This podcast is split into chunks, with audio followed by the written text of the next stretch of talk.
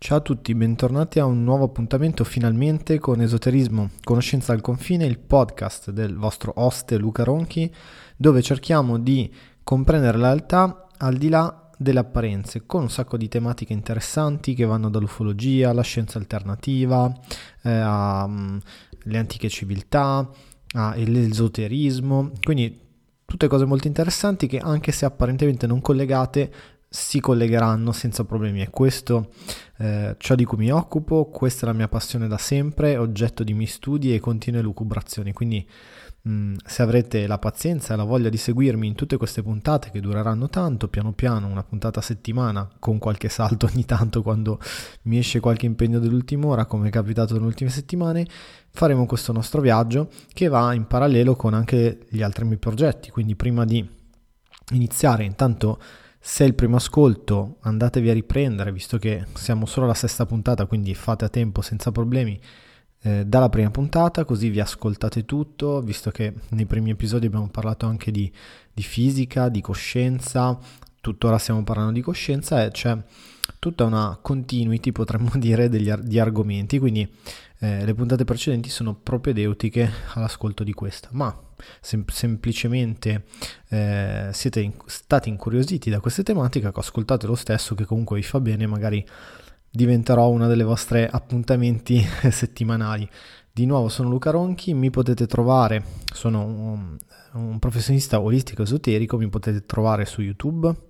eh, ho il mio canale, eh, dove faccio video, pubblico anche queste puntate, ma video su un sacco di altre cose. Potete anche venire ai miei eventi, faccio conferenze, corsi di esoterismo e di altre cose interessanti. Eh, collaboro per dei viaggi, quindi vi, vi parlo un po' di esoterismo quando andiamo a visitare dei bei posti e tante cose interessanti. Eh, se mi state ascoltando, appunto, appena uscita questa puntata, vi ricordo velocemente mh, le ultime iniziative che stanno per partire. Allora, Corinascita Universale il 30 maggio, escursione alla Sacra di San Michele, iscrivetevi al mio Telegram così trovate tutte le eh, indirizzi del caso, riferimenti del caso. Sempre con loro dal 27 partirà la, eh, il corso su Ra, messaggero alla legge dell'uno, ho fatto anche la presentazione su YouTube. Eh, e poi ho presentato anche il viaggio d'agosto in Tuscia con l'associazione Realtà allo Specchio, quindi vedete che ho tante cose,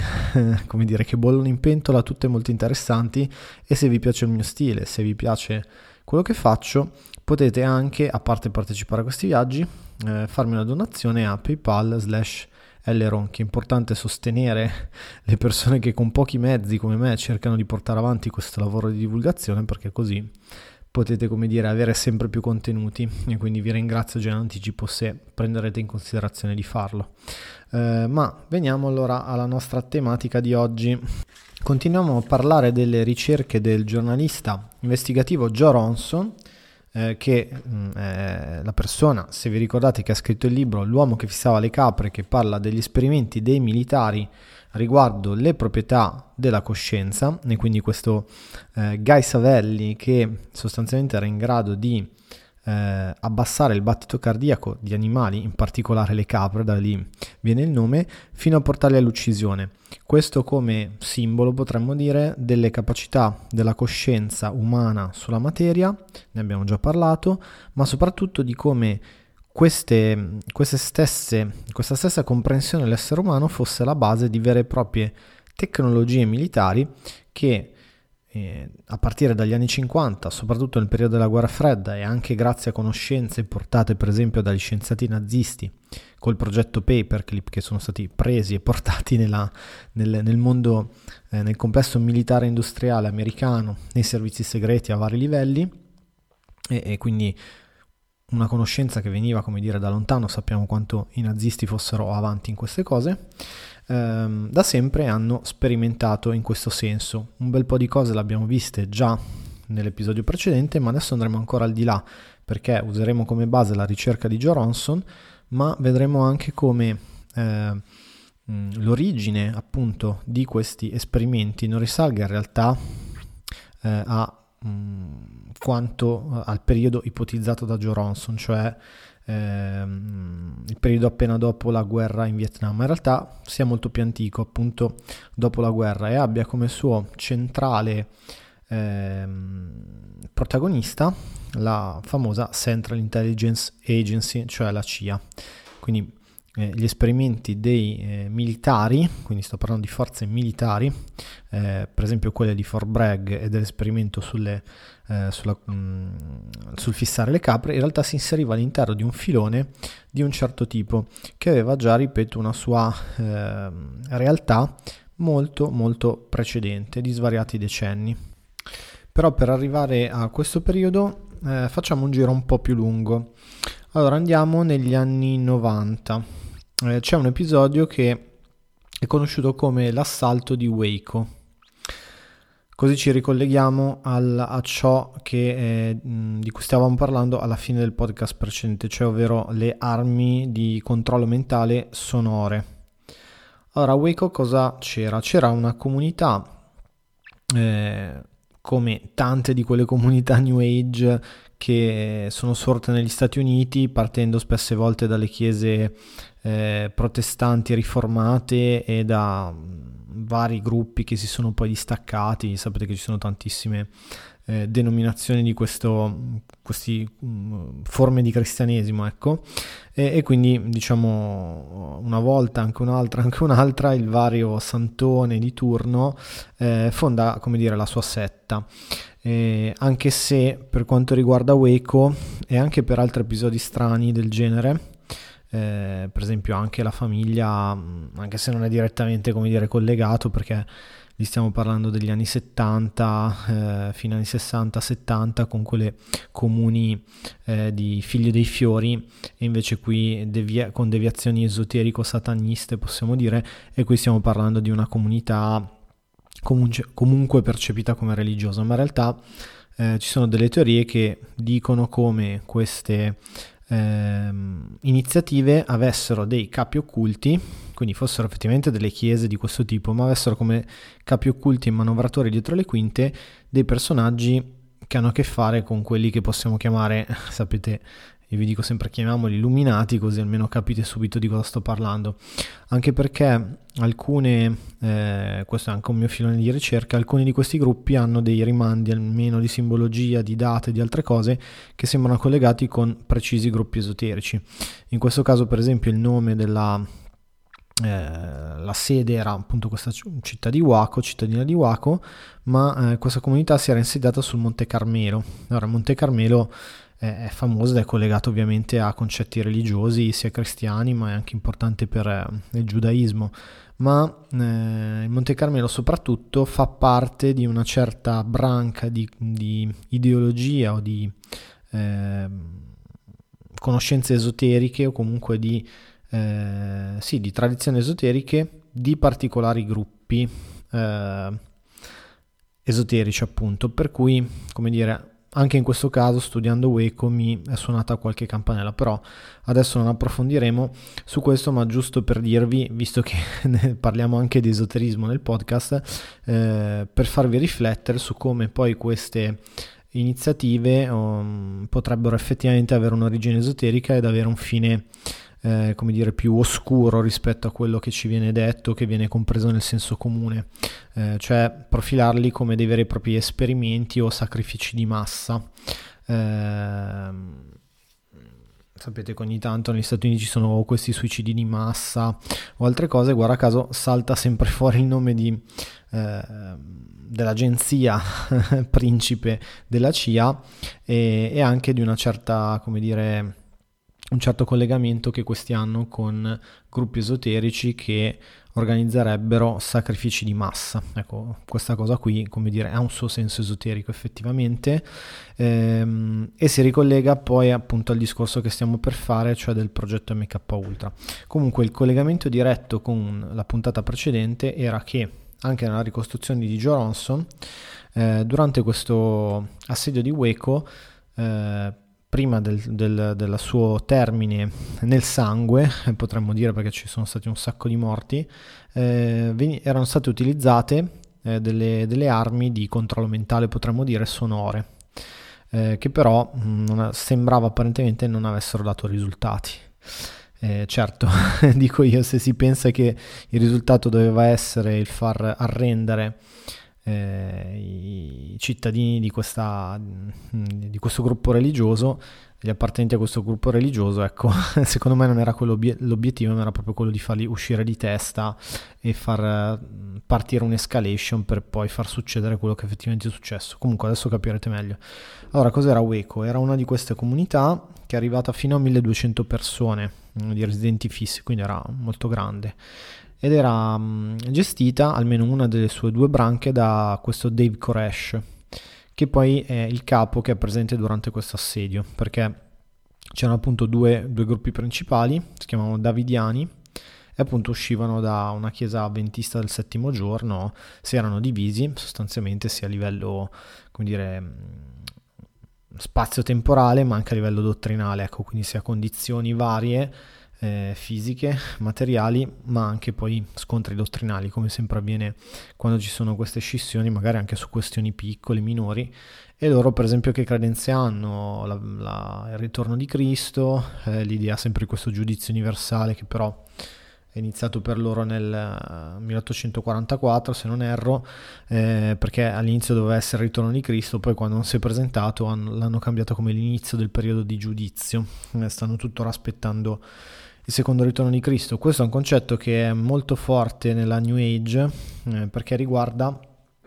eh, quella matrice esoterica teosofica. Ovviamente la teosofia non è come dire uguale a queste chiese, ma certi concetti che già c'erano nel cristianesimo, come la seconda venuta di Cristo, si collegano a una, un certo tipo di, do, di, dottrine venendo fuori da questi gruppi esoterici. Contate che la teosofia, anche se comunque è una, una una serie di eh, un corpo di conoscenze molto importante per l'esoterismo eh, ha avuto come dire degli sviluppi storici di vario tipo. Ovviamente in esoterismo le persone prendono le informazioni e poi come dire fanno la loro strada creano altri gruppi mischiano le, le informazioni. E per cui sappiate che da, dalla teosofia è uscito anche il nazismo ma non è che la teosofia è nazismo eh, succede come, come dire da, dal, da, dai gruppi so, comunisti o socialisti escono fuori le brigate rosse, ecco, prendono un certo tipo di, di concezione delle cose e li estremizzano. Eh, per cui questa idea, per esempio, del secondo ritorno di Cristo, in realtà è un'idea esoterica molto forte, eh, il ritorno di questa coscienza universale. Poi ci sono teosofi che considerano eh, e aspettano la seconda venuta come effettivamente Gesù, eh, come eh, Gesù in Nazireo, eh, non dico di Nazareth perché è errato dalla città di Nazareth, ma questa idea nazareno, ehm, oppure l'idea di ritorno della coscienza cristica che può mm, entrare sia in singole persone sia in tutta l'umanità. Ci sono ovviamente varie scuole, quella più famosa che, di cui ho parlato per esempio nelle, nei miei video sui monoliti è il Lucis Trust che viene fuori dalla scuola di Alice Bailey, poi ognuno dava le sue interpretazioni. Comunque sappiate che in queste dottrine ci sono molti concetti che si rifanno anche a una branca dell'esoterismo che ha avuto molti contatti e commissioni con la teosofia, che io considero una, una, un corpo di conoscenza esoterica. Um, ed è molto importante che vi facciate entrare in testa questo perché ritorna sempre. Parliamo anche di tecnologie di militari, di CIA, ma in realtà il, come dire, l'impronta esoterica a, a, uno o più livelli c'è sempre e questo è molto importante. Quindi que, questa, questa, mm, questa eh, gruppo eh, dei Davidiani aveva tutte le sue credenze, di nuovo credevano nella seconda venuta di Cristo, però per esempio non credevano nella, nell'anima per i morti, però c'era la resurrezione, il giudizio, insomma più o meno conoscenze che possiamo comprendere per quanto riguarda insomma, una conoscenza base di queste particolari tipologie di, di chiese riformate protestanti americane. Sono presenti anche in Italia e anche in Italia ci sono varie ipotesi di un controllo occulto esoterico su questi gruppi. Comunque, eh, qual era il problema? Ce ne sono tanti di, di queste... Eh, di queste sette potremmo dire, che problema creava? Beh, che erano pieni di armi sostanzialmente per finanziarsi, sembra per certi aspetti, e qui anche eh, alcune appunto approfondimenti di ricerca cospirativa spiegano che ecco, fosse come dire una polveriera fatta apposta per scoppiare. Comunque eh, David Koresh sembra che eh, sostanzialmente avesse eh, trafficasse di armi, di droga e di altre cose. Ehm, e quindi arrivano delle denunce di persone uscite dalla setta. Eh, Dave Koresh vi ho detto che era il capo di una di queste due fazioni, mm, ma a un certo punto riesce con la forza, con delle armi, a prendere possesso del luogo dove venivano dirette le operazioni dell'altro gruppo. Si riesce a far arrestare il capo di questo gruppo che finirà poi anche in manicomio. Quindi Koresh diventa capo incontrastato di questa setta. Um, a quel punto fa le solite cose dei capi delle sette, per esempio, devo dare l'inizio a una nuova stirpe davidica, quindi tutti i figli devono essere miei, datevi le vostre mogli perché devo accoppiarmi con loro per portare questa nuova stirpe. Anche qui un'interpretazione esoterica che è questa distorsione verso il potere che ha, mm, come dire, sfocia anche in questa eh, come dire, ottenimento di energia tramite eh, rituali sessuali più o meno consciamente. Eh, c'è sempre il caposetta che deve fare sesso con tutte, con tutte le donne delle, della, del, del, del, gruppo e quindi anche qui non scappa. Ehm, ci sono varie perquisizioni, eh, tutte che finiscono malissimo nel sangue. Ogni perquisizione è fatta da, da questo o quella, mm, quell'agenzia di, di, di polizia gli agenti vengono aggrediti, spesse volte uccisi, con morte anche da parte della setta di Waco. Eh, fino a che la situazione eh, diventa insostenibile, per cui interviene, e qui anche la cosa strana, intervengono un po' tutti, interviene l'FBI, vabbè, la polizia locale, l'FBI, ma anche la, le Delta Force che sono l'antiterrorismo. E certo la situazione era grave, era perico- pericolosa, ma non si capisce come mai Mm, sia, sia arrivata tutta questo spiegamento di forza, quando ci sono questi elementi strani poi eh, c'è, c'è, come un trade union tra varie, varie di queste situazioni dove arrivano tutte le insomma, forze che in teoria non sarebbero dovute intervenire, dicono proprio. E si inizia ad agire tramite varie, varie metodologie. C'è un assedio di 50, adesso ve la sto facendo lunga perché è interessante. Eh, sarà una puntata un po' lunga, penso. Eh, l'assedio dura 50 giorni ehm, e vengono appunto impiegate varie tipologie, vari tentativi per far arrendere sostanzialmente queste persone. Ehm, tra cui anche l'utilizzo di un certo tipo di tecnologia sonora, almeno che si è riusciti a capire che è stata utilizzata, della classica musica eh, dissonante per, come dire, confondere le persone, che in teoria uno direbbe anche che le agita di più. Comunque, eh, passano appunto 50 giorni, scoppia un incendio e muoiono un sacco di persone nell'incendio. Eh, David Koresh ammette di essere stato lui tra i vari che hanno appiccato il fuoco, in realtà sembra che poi sia, siano stati degli, eh, delle granate incendiarie o dei, insomma, dei, dei, dei marchingegni incendiari utilizzati per cercare di fare eruzione o di far arrendere le, eh, i membri della setta sembrano sia, siano stati effettivamente qualcuno tra la polizia, l'FBI o, o, le Delta Force a fare questa cosa. Allora, questo è molto strano effettivamente perché che modo è di agire, anche perché era pieno di telecamere, tutto il mondo li guardava, tant'è che ci sono state anche accuse di strage di Stato perché la cosa è stata gestita in maniera assurda. Eh, ci sarebbero stati modi per fare eruzione senza rischiare, poi alla fine le cose sono andate male, quindi voglio dire un assedio troppo lungo, modi, forze diverse che non riuscivano a coordinarsi, insomma una roba abbastanza grossa è stata questa qui, che ha avuto anche una risonanza internazionale. Alla fine succede un casino, muoiono tutti quasi gli altri vengono arrestati, tuttora però c'è questa setta dei Davidiani, una delle due eh, branche che ancora sta agli Aweco. E, questo per dirvi che è stata utilizzata questa um, tecnologia sonora. Eh, allora, qual è il link qui? Che sono arrivate appunto queste forze strane, ecco. Quindi c'erano i militari che venivano fuori da, da um, come dire, la narrazione, potremmo dire, portata avanti da Joe Ronson, quindi questi eh, questa iniziativa vi ricordo di Gene Shannon eh, eh, veterano del Vietnam, eh, altissimo in grado all'interno appunto della gerarchia militare, che fa questo discorso e distribuisce questo First Earth Battalion Manual, cioè il manuale di questo primo battaglione della Terra, dove mm, cerca di affrontare la guerra con un discorso eh, diverso rispetto all'aggressione fisica che va eh, dall'utilizzare le capacità di coscienza dell'uomo a, a, a un approccio che darà poi origine alle armi non convenzionali sviluppate per esempio abbiamo visto dal colonnello John Alexander. Ehm,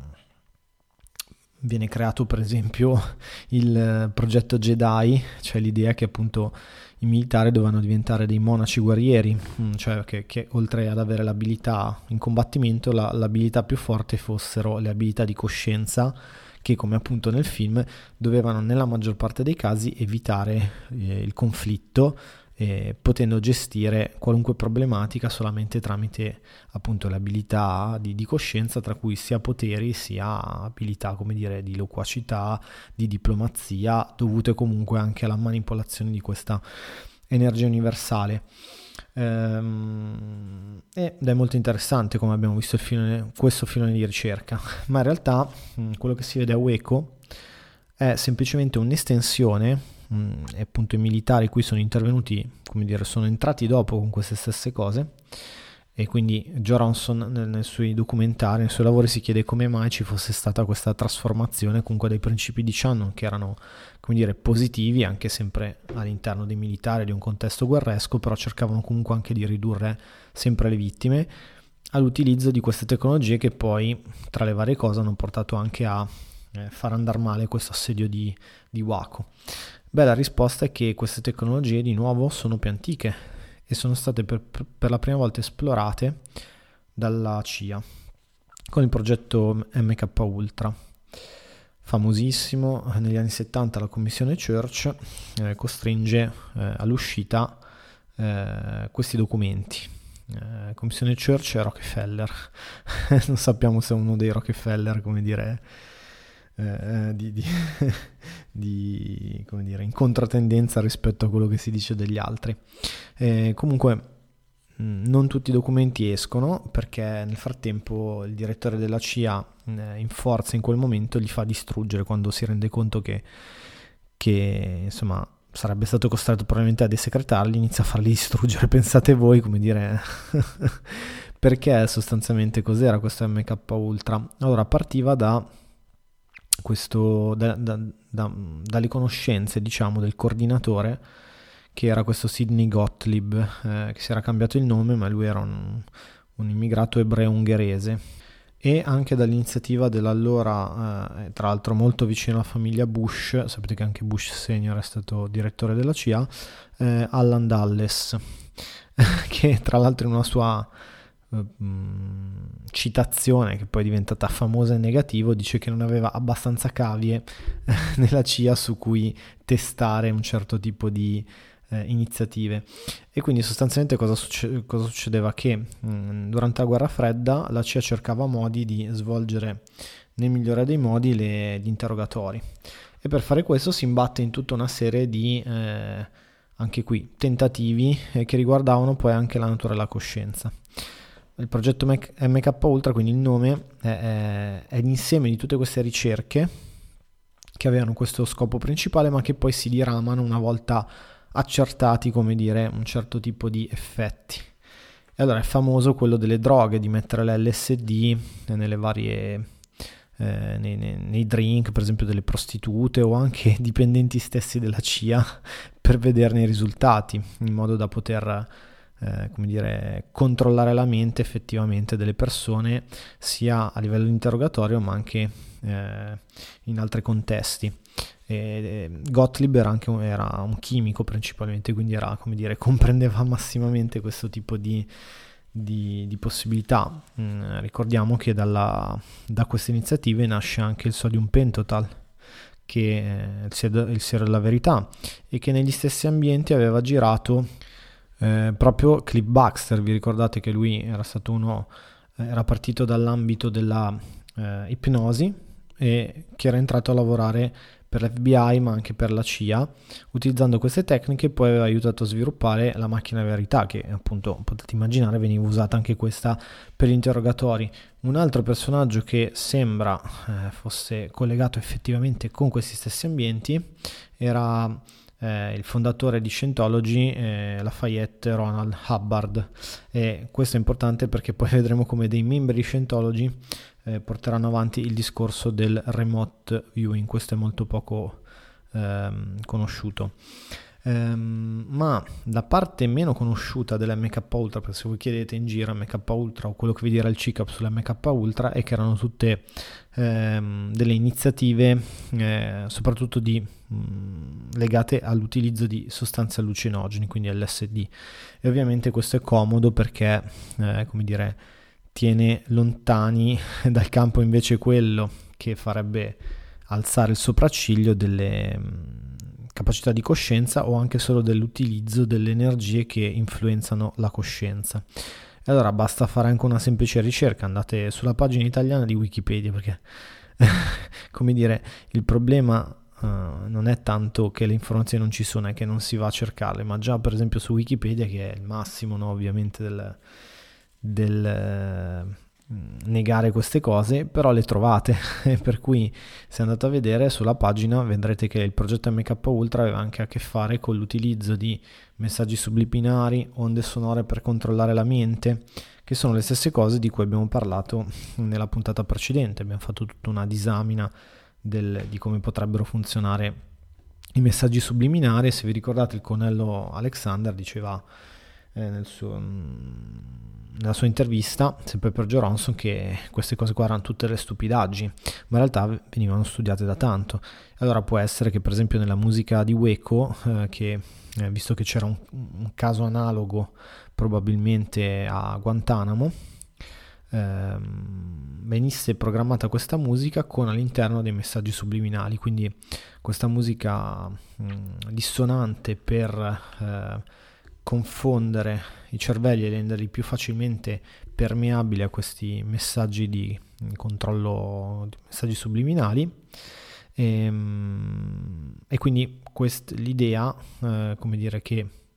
fossero stati usati tra virgolette come cavie gli Awaco per testare su larga scala queste tecnologie per poi far finire male tutto e fare anche un rituale questa parte potete anche non toglierla volendo eh, fare un rituale esoterico con eh, come dire, il sacrificio eh, di, queste, di queste persone, però anche se togliete questa parte comunque potrebbe spiegare l'utilizzo quasi a caso di queste tecnologie eh, sonore che, che, in teoria nel 93 erano disponibili anche in versione molto più complessa e molto più specifica, cioè che vuol dire che avrebbero potuto risolvere il problema con altre tecnologie eh, perché nel 93 cioè erano, erano, molto avanti queste ricerche, non stiamo parlando degli anni 70, quindi anche qui probabilmente si sente, come si dice, puzza di bruciato. E quindi eh, l'origine di tutti questi progetti che poi hanno anche fa- a che fare con la coscienza è la CIA, anche se poi c'è stata una certa commistione a partire appunto da, dagli anni 70 con um, certi ambienti militari. Per esempio avevo già citato il generale Stubblebane, eh, che sostanzialmente era uno dei... Mh, mm, rimasto molto colpito dai eh, concetti che, eh, di cui portava... Uh, su cui poneva l'accento Jim Channon e le persone che gli stavano intorno, ecco che usa la sua influenza ancora più alta di Shannon per eh, attivare tutta una serie di eh, progetti. Ora, tra i vari progetti che poi supervisionerà, ma che in origine erano stati attivati eh, da, da, organismi di intelligence a cui erano collegati Gottlieb, questo è stato detto da uno dei, dei,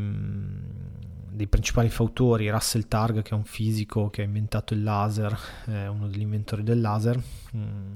che appunto ha iniziato questo, questi studi che poi sono diventati remote viewing,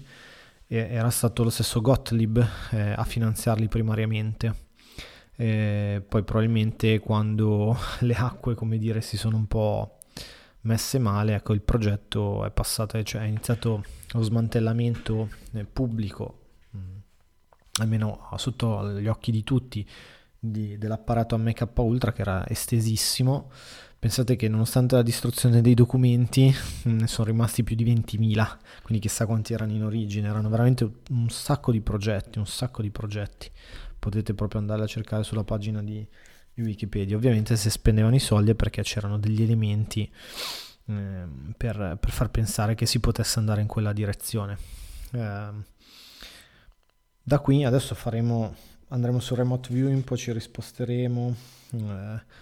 perché è davvero tutto molto interessante anche da approfondire eh, qui. E pensate cosa era successo, per esempio, che questo Gottlieb aveva, eh, sembra drogato, e questo tenetelo a mente perché dopo quando parleremo di come funziona il remote viewing, dopo eventualmente nella prossima puntata, eh, sto registrando di sera e sono un po' stanco, quindi magari stopperemo a un certo punto perché poi eh, diventerai noioso e, e poco, poco, ascoltabile, ecco, quindi magari converrà dividere in due la puntata. Ehm, è importante perché vi, appunto tornerà dopo questa cosa. Comunque vi anticipo già che Gottlieb ha, eh, dopo nella prossima puntata, Gottlieb ehm, eh, aveva drogato una specifica persona che si chiama Frank, Frank Olsen e conosciamo questa cosa perché poi il figlio ha portato avanti tutta una continua ricerca della verità. Ehm, perché lui sostanzialmente lo portavano in Inghilterra a fare gli interrogatori sui russi e sembra che fossero morte delle persone, che i metodi utilizzati fossero veramente al limite del, della, mm, di, di, ogni forma di etica, anche se si, trattasse, si trattava di un nemico eh, lui sostanzialmente ha dei risentimenti, dei ripensamenti, scusate, e viene prima drogato e poi pro- viene lanciato da una finestra, probabilmente viene ucciso. Eh, quindi memorizzate Frank Olsen perché lo vedremo, eh, lo vedremo dopo. Allora, adesso veniamo al nostro eh, remote viewing. Ehm, allora, eh, cosa si intende per remote viewing? Si intende visione remota, eh, cioè la capacità di poter spedire la coscienza ad osservare delle strutture eh, che possono, vi aggiungo io già da adesso, più o meno corrispondere a una struttura reale. Diciamo che il remote viewing cerca dei target reali. Eh, quindi è diventato famoso per esempio questa cosa perché in Ghost One eh, era uno dei primi membri di Scientology eh, di, questi, di, questo progetto che si chiama Star, Progetto Stargate, che però aveva già, come vi dicevo, una sua origine nella CIA sotto altri nomi. Sostanzialmente la CIA cercava di copiare quello che aveva sentito da, da degli infiltrati in Unione Sovietica che, su cui i russi stavano spendendo soldi. Quindi ricerca psichica per poter visualizzare target a distanza. E, mm, il governo con questa, questi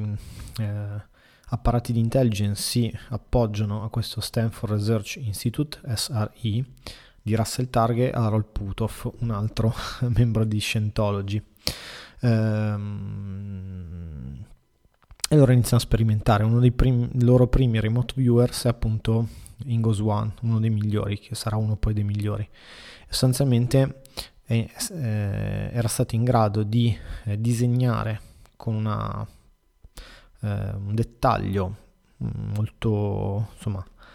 eh, approfondito eh, una, e esattamente riproducendo una foto della, che aveva la CIA, cioè non copiandola, la foto è uscita dopo, eh, semplicemente era un test. Sostanzialmente la CIA aveva delle foto di una base militare segreta russa e dice a Swan eh, di, senza però dirgli cosa fosse, gli dà delle coordinate dicendo dici cosa vedi qui. Confrontano le foto e attenzione non sono, eh, non sono racconti irreali dove, perché alcuni dicono eh no ma gli aveva fatto vedere la foto, a parte l'utilità di fare questa cosa, cioè stai testando una cosa per, per la guerra fredda sostanzialmente e fornisci la foto a uno che poi te la disegna, cioè non ha senso, però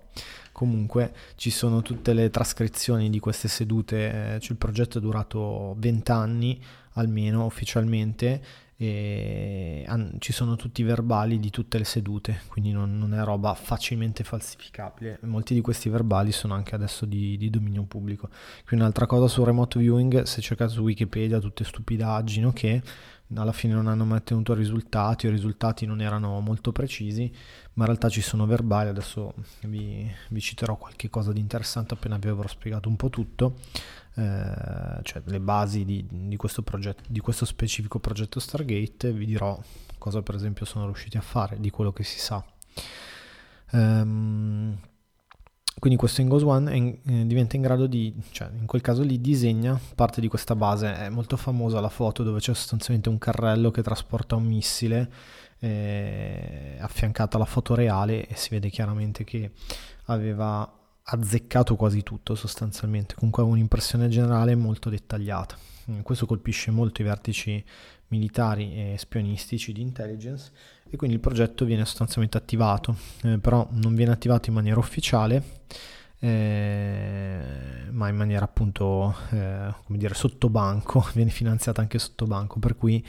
mh, mm, i mezzi con cui si trovano a lavorare non sono un ufficio a, a Langley, ma la sede della CIA, ma una, un capannone in mezzo al bosco con un numero limitato di, eh, di persone. Eh, tra le varie persone che fanno parte all'inizio di questo eh, circolo di ehm, remote viewers eh, ci sono appunto alcuni eh, altri due, tre membri di Scientology, di cui uno è questo Harold Putov, che era lo scienziato, ehm, Ingos One e eh, un altro, se non ero Pat Price, adesso memoria, perdonate perché io con i nomi mi confondo spesso. Ehm, ma c'era anche Uri Geller, arrivato tramite mh, mm, la fama, ma anche tramite eh, l'interessamento di Andrea Puaric, che è un personaggio molto interessante che poi affronteremo, un medico che si occupava di pa- parapsicologia, anche lui ha lavorato per la CIA. E, sostanzialmente queste persone testano regeller su varie cose. Eh, parte di questi test poi avranno anche dei risvolti, sembra, anche se non c'è una grossa ufficialità su questo, cioè di documenti secreta- secretati o che ci sono mm, più che altro racconti di Geller. Eh, dove per esempio la sua abilità, che eh, ne parlavo giusto ieri sera in un altro evento su YouTube, eh, per me Geller molte volte effettivamente barava, era anche un bravo prestigiatore,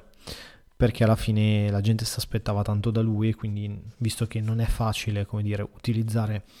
eh, per un sacco di fattori che hanno a che fare con la natura della coscienza queste capacità, poi alla fine si mettesse nella maggior parte delle volte a fare il prestidigitazione, come si dice, eh, per far prima, però penso anche che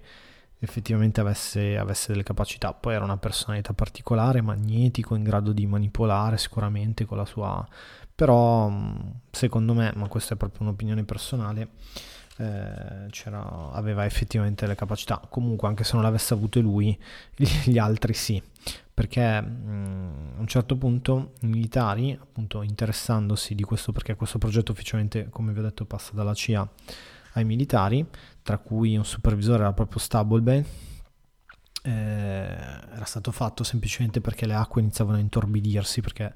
si iniziava a parlare del progetto MK Ultra, però fondamentalmente veniva fuori dall'MK Ultra, perché c'erano stati altri due o tre progetti, come vi ho detto, che erano stati creati perché eh, si sapeva che i russi facevano questa cosa e quindi negli Stati Uniti non potevano rimanere indietro, che poi alla fine sono confluiti in questo mm, progetto Stargate.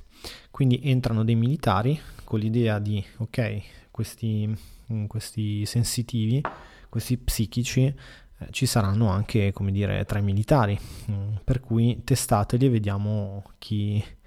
eh, come dire, risu- ha buoni risultati. E allora ne vengono selezionati alcuni, tra cui il più famoso è Joe McMonagall, eh, che è considerato insieme, beh, in realtà sono sono, poi ci sono pareri diversi. Uh, Ingos One e Pat Price e McMonagall sono quelli considerati migliori. Alcuni considerano McMonagall il migliore, altri Pat Price e altri Ingos One. Dipende ecco da che cosa si pensi come mm, mm, valore del risultato che viene raggiunto. Eh, vi cito Mike Monagle soprattutto perché è stato lui principalmente ad, a, ad essere efficace in quel filone della ricerca delle persone scomparse. Ora qui ci sono i documenti reali che ho qui, cioè che non ho fisicamente perché sono lunghissimi, però ho i riferimenti. Ora pensate cosa è successo, c'è un caso che tocca anche l'Italia. Allora, il generale Dozier viene eh, rapito eh, nel, nel, nell'81, sempre date che ritornano con questi gruppi esoterici, l'81 c'è sempre. Un generale viene sostanzialmente rapito dalle brigate, dalle brigate rosse ehm, e veniva tenuto a Padova, eh, prigioniero. Dagli Stati Uniti chiamano questa unità, che in quegli anni verrà usata spessissimo, per cercare di capire tramite remote viewing dove fosse questo doser. Allora, cosa, come funziona qui? Il remote viewer si, sostanzialmente si collega invia, come possiamo dire, degli occhi energetici nel luogo, bastano anche solo le coordinate, a queste coordinate, e dice cosa, cosa vede.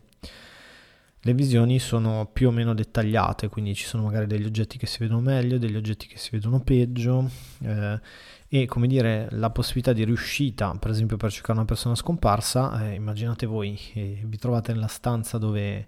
dove uno è stato rapito, non è semplice capire la posizione, cioè non è un punto su una mappa semplicemente. Secondo me anche per eh, limiti metodologici, perché secondo me sarebbe stato più facile in quel caso usare una,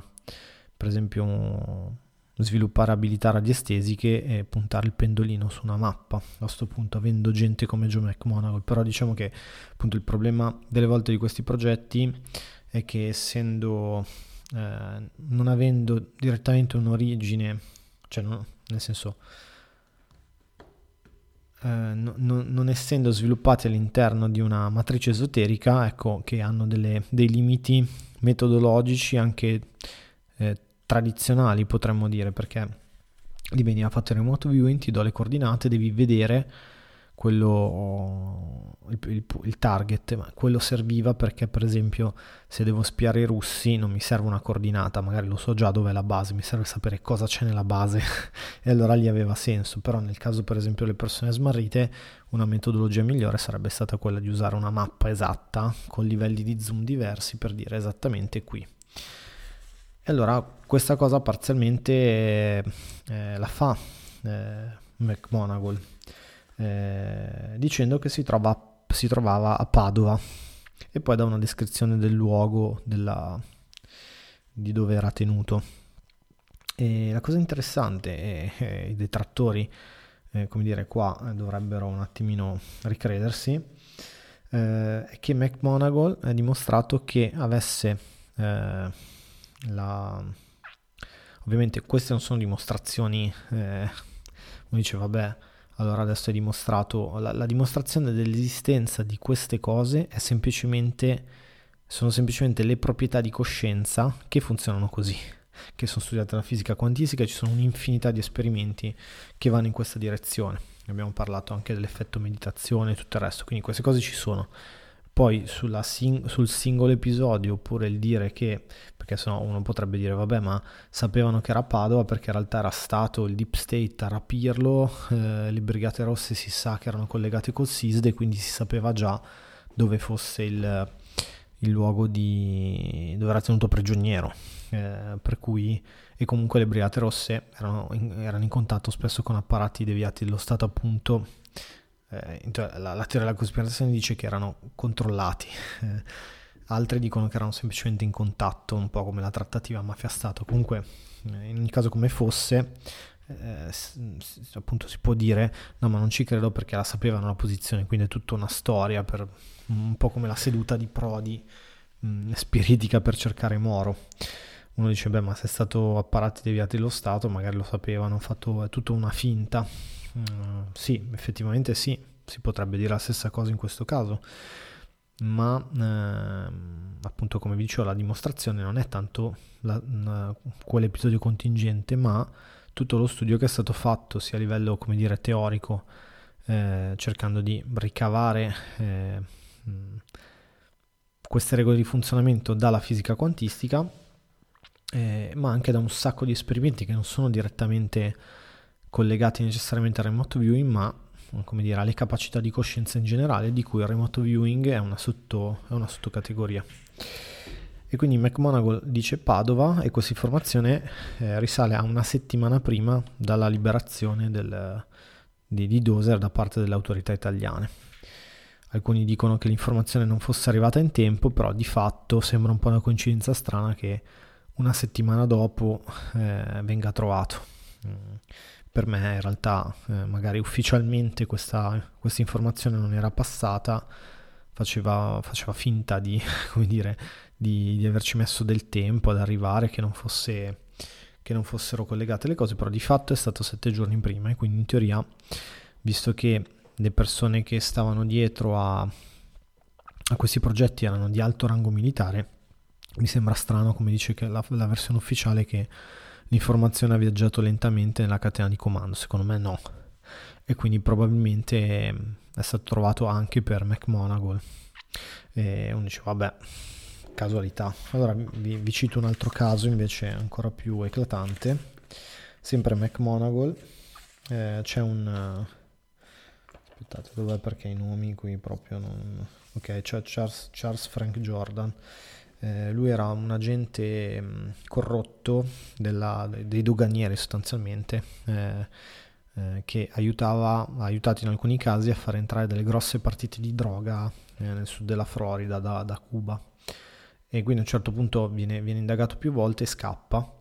e, rimane sostanzialmente latitante per due anni. A un certo punto viene, come in innumerevoli casi, chiesto aiuto a questa, eh, questo progetto Stargate e sostanzialmente eh, McMonagall cosa dice? Eh, qui c'è proprio la sessione, ve la cito anche così. Eh, eh no, scusate, la sessione non c'è, no, dice solo che sono 18 un totale di sessioni che sono state dedicate al, a questa ricerca. Perdonate perché stasera sono veramente talmente tante cose da unire insieme che non è semplice eh, ricord- ricordarsi i dettagli. Ehm, allora, eh, cosa dice McMonagle? Dice che allora, le autorità pensavano che fosse ai Caraibi, fosse scappato proprio da fuori dagli Stati Uniti, eh, grazie anche a questi suoi contatti eh, criminali. Ma eh, invece eh, McMonagall dice che si era nascosto eh, a nord dello stato del Wyoming in, sostanzialmente in, in, uno, in uno, spiazzo eh, vicino a una, un luogo di sepoltura indiano, quindi abbastanza preciso. Ecco. E cosa succede? Che eh, due mesi dopo, eh, appunto, Charles Frank George viene trovato a Pinedale, proprio in Wyoming, vicino al parco di Yellowstone, e guarda caso vicino al, a un sito indiano, eh, di, di, un cimitero indiano. E, e, sostanzialmente le autorità, quindi gli altri agenti, i colleghi di Jordan, agenti della, della dogana, aiutavano a cercarlo, hanno dichiarato davanti, quindi voglio dire, per dichiarare una cosa del genere che una, un, un veggente ti ha aiutato a trovare questo qui non è una cosa semplice. Comunque i colleghi hanno dichiarato che queste, le informazioni di questi veggenti, eh, di questi remote viewers, il nome tecnico remote viewer, eh, sono stati eh, massimamente utili nel, nel, ritrovarlo. Cioè immaginatevi, questo indica che sta lì, eh, le autorità pensavano fosse da, fuori dagli Stati Uniti, indica, come nel caso di Padova, sembra molto strano che, eh, che come dire, si indica il posto e, poi dopo sette giorni a Padova viene trovato e qui due mesi dopo viene trovato esattamente quello probabilmente si sentiva al sicuro è rimasto nello stesso posto per due mesi e alla fine l'hanno, l'hanno trovato. Eh, cosa succede poi con questa iniziativa? A un certo punto ripassa la CIA e sentite cosa succede, l'interpretazione. Allora la CIA, appena questo progetto gli viene passato, perché poi, eh, come dire, da parte militare, finanziamenti eh, si fermano a un certo punto, e quindi viene, viene, detto alla CIA riprenditi questi che in origine erano tuoi, questo progetto qua, la CIA cosa dice? No, chiudiamo tutto, nel 95 chiudiamo tutto perché non sono stati dati risultati interessanti, tutti gli, i veggenti remote viewers vengono sostanzialmente eh, lasciati liberi da questa iniziativa eh, che aveva sede a Fort Meade in Maryland e alcuni di questi poi adesso vediamo cosa faranno, si metteranno nel privato a fare corsi di formazione in remote viewing e altri come Mac Monaco rimarrà in ambito militare eh, anche come consulente, poi anche lui mm, soprattutto una volta in pensione, una volta ritirato dalla carriera militare, inizia a fare eventi e ehm, prima o poi mi piacerebbe anche fare eh, una, una raccolta di tutto ciò che ha fatto dopo perché Uh, sembra, ha scritto anche dei libri, non li ho letti direttamente i suoi libri, ma lo farò eh, perché comunque sembra sia stato testato varie volte in giro per il mondo degli eventi e, e, sia stato testato scientificamente sulle sue capacità e quindi potrebbero esserci delle, delle cose interessanti. Io sono convinto che McMonagall avesse effettivamente delle grosse capacità in generale questo progetto di, di Stargate aveva dei limiti, eh, appunto come vi dicevo prima, metodologici, appartenenti a tutto il mondo del remote viewing adesso vediamo eh, che casini poi sono successi proprio per questi problemi, non perché fosse una stupidaggine non funzionasse. Eh, pensate, eh, vi dicevo, la CIA che cosa ha fatto? la CIA sostanzialmente ha preso, gli hanno passato questo progetto e ha detto visto che non sono stati ottenuti risultati soddisfacenti, chiudiamo tutto. E allora trovate questa citazione sempre quando andate a cercare su Wikipedia sui siti di debunking, visto che eh, nel 2004, se non erro, i documenti sul Project, Project Stargate sono stati rilasciati per il Freedom of Information Act, questo, bene, questo veramente benedetto Freedom of Information Act che ci sta facendo avere un sacco di documenti ufficiali, ovviamente mm, eh, viene preso come caposaldo della teoria che remote viewing, remote viewing, fosse una cavolata e che quindi la CIA ha detto no, no, non c'è niente di consistente, noi sta roba non la finanziamo. Ma allora qua, cioè, scusate, sem- sembrano, a me sembrano ovvietà, però per la gente non è un'ovvietà, perché prendono sempre per vere le versioni ufficiali. Allora io posso capire che la versione ufficiale che ti dà il panettiere di paese, amico di famiglia, tu la prendi per vera. Ma la versione ufficiale detta da un'agenzia di intelligence, di spie, uno, cioè, ma come si fa a prenderla per vera? L'ho detto già più volte, mi sembra la più assurdità più assurda della storia del, dell'umanità. Cioè, tu c'hai, un'agenzia di spioni, di gente che mente, cioè, eh, ma, ma, ma, sempre, per esempio, nella stessa pagina di Wikipedia ci scrivono che in un rapporto sul progetto MK Ultra, eh, la CIA era preoccupata che le informazioni su questi esperimenti non etici eh, trappelassero al pubblico, cosa che poi era successa. e che quindi, eh, come dire, stavano, sapevano che stavano mentendo, ovviamente che tenevano nascoste delle cose, no? Perché è ovvio. E, e quindi cioè è un'agenzia di spie, è ovvio che tiene nascoste le cose. Se ti dice A, probabilmente sarà B. Magari dopo molte, molte, molte, molte, molte dimostrazioni, potrei credere che quella specifica dichiarazione sia reale, sia vera. Ma la prima cosa che penso, e non, mi, non, credo di essere così strambo nel pensarlo, è che ciò che dice la CIA equivale al contrario della verità, mentono. Cioè che quindi se ti dicono chiudiamo il progetto perché qui non c'è niente, secondo me si sono requisiti tutti i protocolli di remote viewing, hanno mandato via questi, questi veggenti, questi psichici, perché tanto sapevano che ne avrebbero trovati altri e si saranno messi a utilizzare questo, be- questo bel materiale. Dateci qua, dateci qua, che adesso ci facciamo il nostro esercito senza nome di, di, di remote viewers. Questo è quello che penso e mi sembra anche la cosa più logica. Bene, eh, cosa succede poi? Eh, questa eh, alcuni di questi remote viewer, come vi dicevo, in particolare Ed Ames, vanno nel, eh, nel campo privato, diciamo, e fondano degli istituti. Lui sostanzialmente si mette a insegnare, si ritira proprio dall'esercito. L'esercito ce l'avrà tantissimo, c'è un'intervista di Stubble Ben che critica Ed Ames perché dice ma tu eh, eri uno dell'esercito e adesso vai a raccontare tutte queste cose che erano fino a poco fa progetti segreti. E alla fine Dames eh, si capisce che sostanzialmente lo fa mm, come dire, a livello commerciale, vabbè va bene così.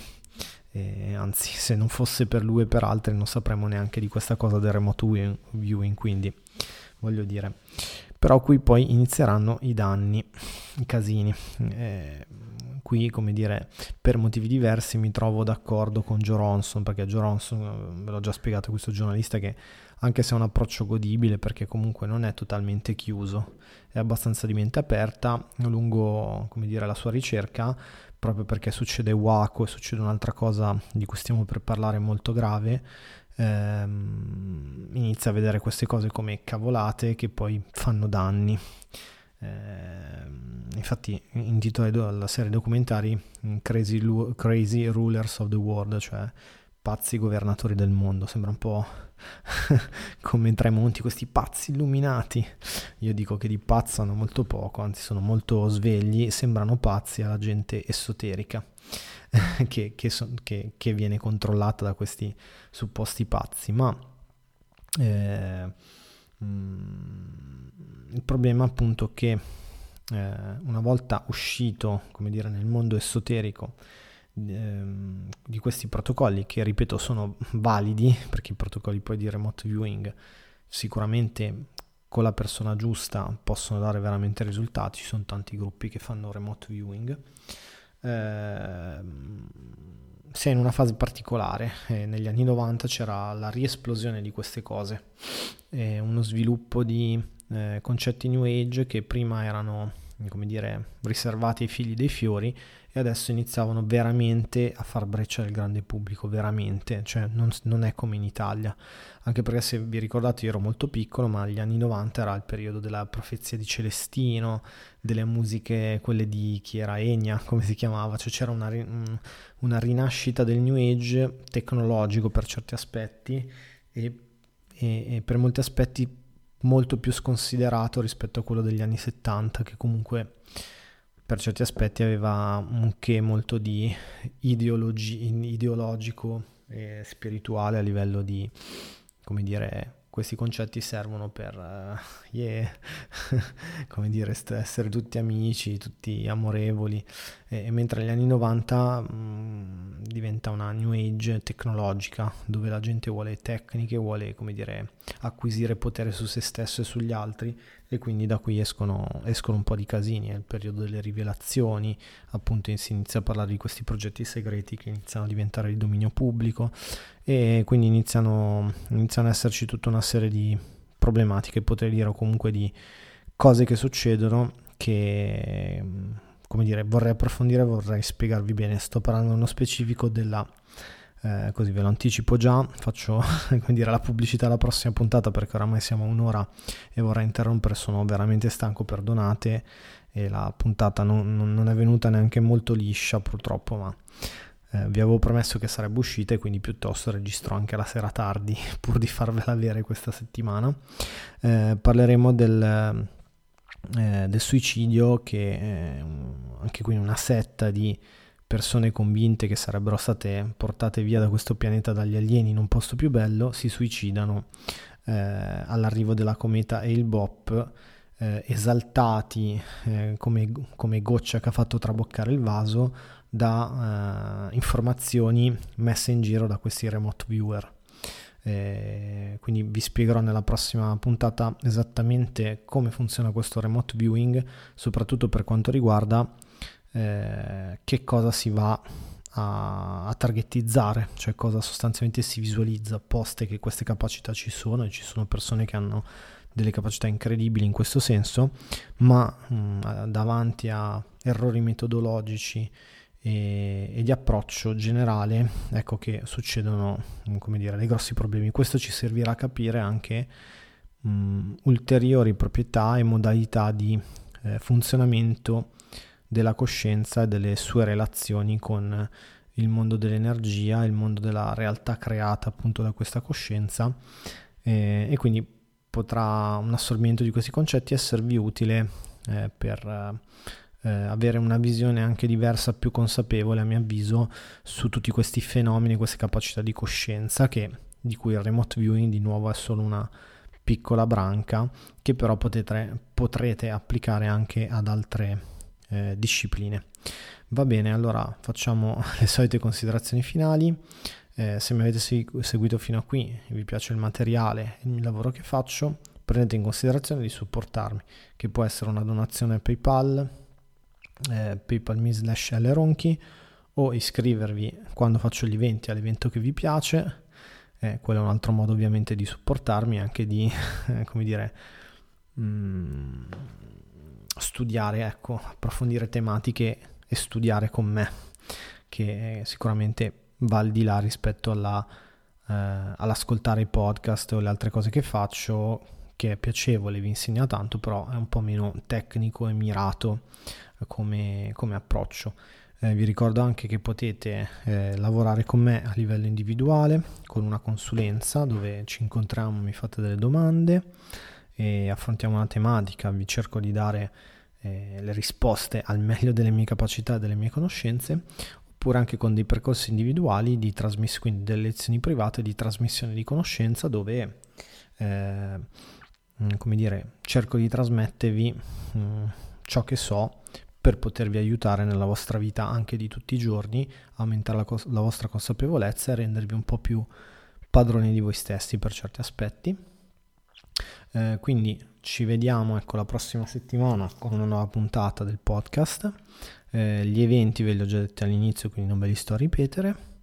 Ehm, è tutto e vi ringrazio per aver ascoltato fino a qui, anche solo questo è un buon, come dire, eh, eh, ripagarmi perché non è scontato di ascoltarsi un'ora, quindi sono contento se vi sarà piaciuto, se vi piace in generale quello che faccio e eh, un saluto da Luca Ronchi, Esoterismo e Conoscenza al Confine, a prossimo venerdì. Ciao!